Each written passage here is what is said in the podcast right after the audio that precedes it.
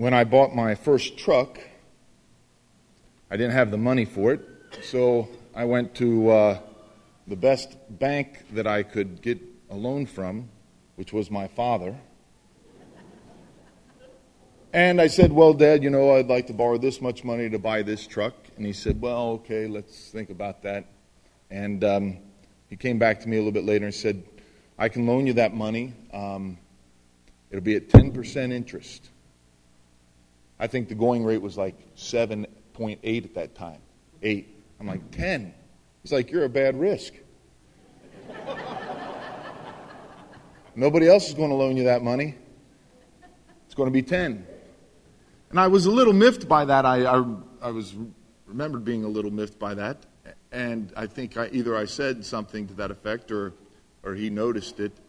But he said, The money that I give you is money that's not at the disposal of the family. And this is the family's money. And so what I give you isn't available to do things for the other kids. And so I have a responsibility, you know, for this to be equitable. And so it's 10%.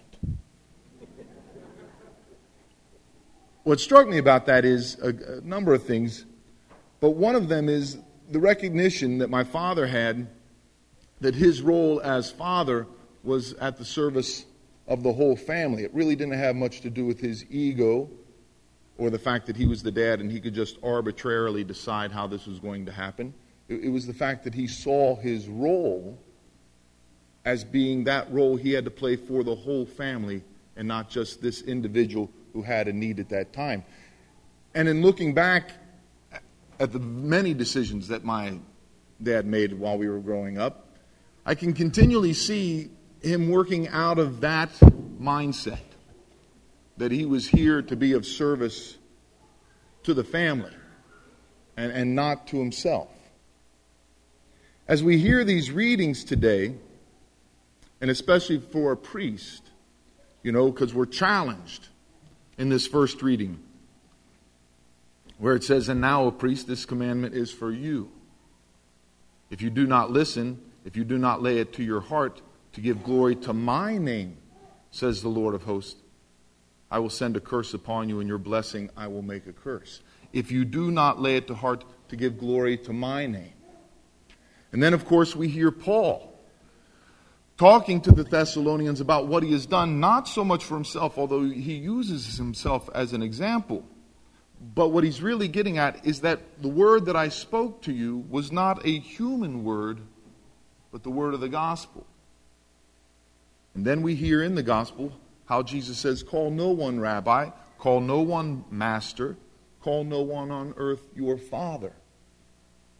All three of these readings remind the priest remind those who are followers of Christ that in this life, the mission that we fulfill, we are supposed to be, in a sense, transparent. It's not about us. We are all given this role, this mission to play in this world of showing forth the love, the presence, the mercy of the Father. That's what we do. That's what we're called to be. All of us are called to be spiritual fathers, spiritual mothers, to be transparent to the rest of the world as to how God moves, works, saves. And it's that transparency that gives authenticity to the witness. It's not about the priest. You know, I'm, I'm certainly touched by all the expressions of appreciation. You know, and certainly it's hard for a priest to say goodbye, especially to a community that's been most welcoming and very enjoyable to be with. But at the same time, it's not about the priest. And you all know that. But it's good for the priest to be reminded of that. It's not about great homilies or good homilies, although that helps.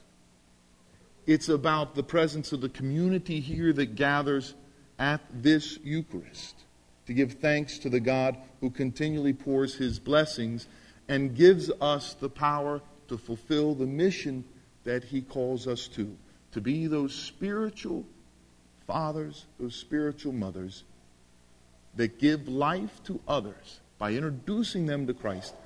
You give life to others that reaches into eternity. And so that the blessing that you speak is, in fact, a blessing not just for this world, but for all time. Now, that takes on a number of different forms. Sometimes you have to speak the word that is kind and comforting. And sometimes you have to tell them they're going to be charged 10%. Right? Just like true parenting. So too the community that gathers here. The priest should feel not just compelled or somehow burdened to speak the challenging word, the priest should feel encouraged by the community to speak the challenging word to them. In the same way, the community should feel encouraged by the priest to hear the challenging word from them, which means it has to be spoken in charity, in love, in a true concern for the well being of both the individual and the community.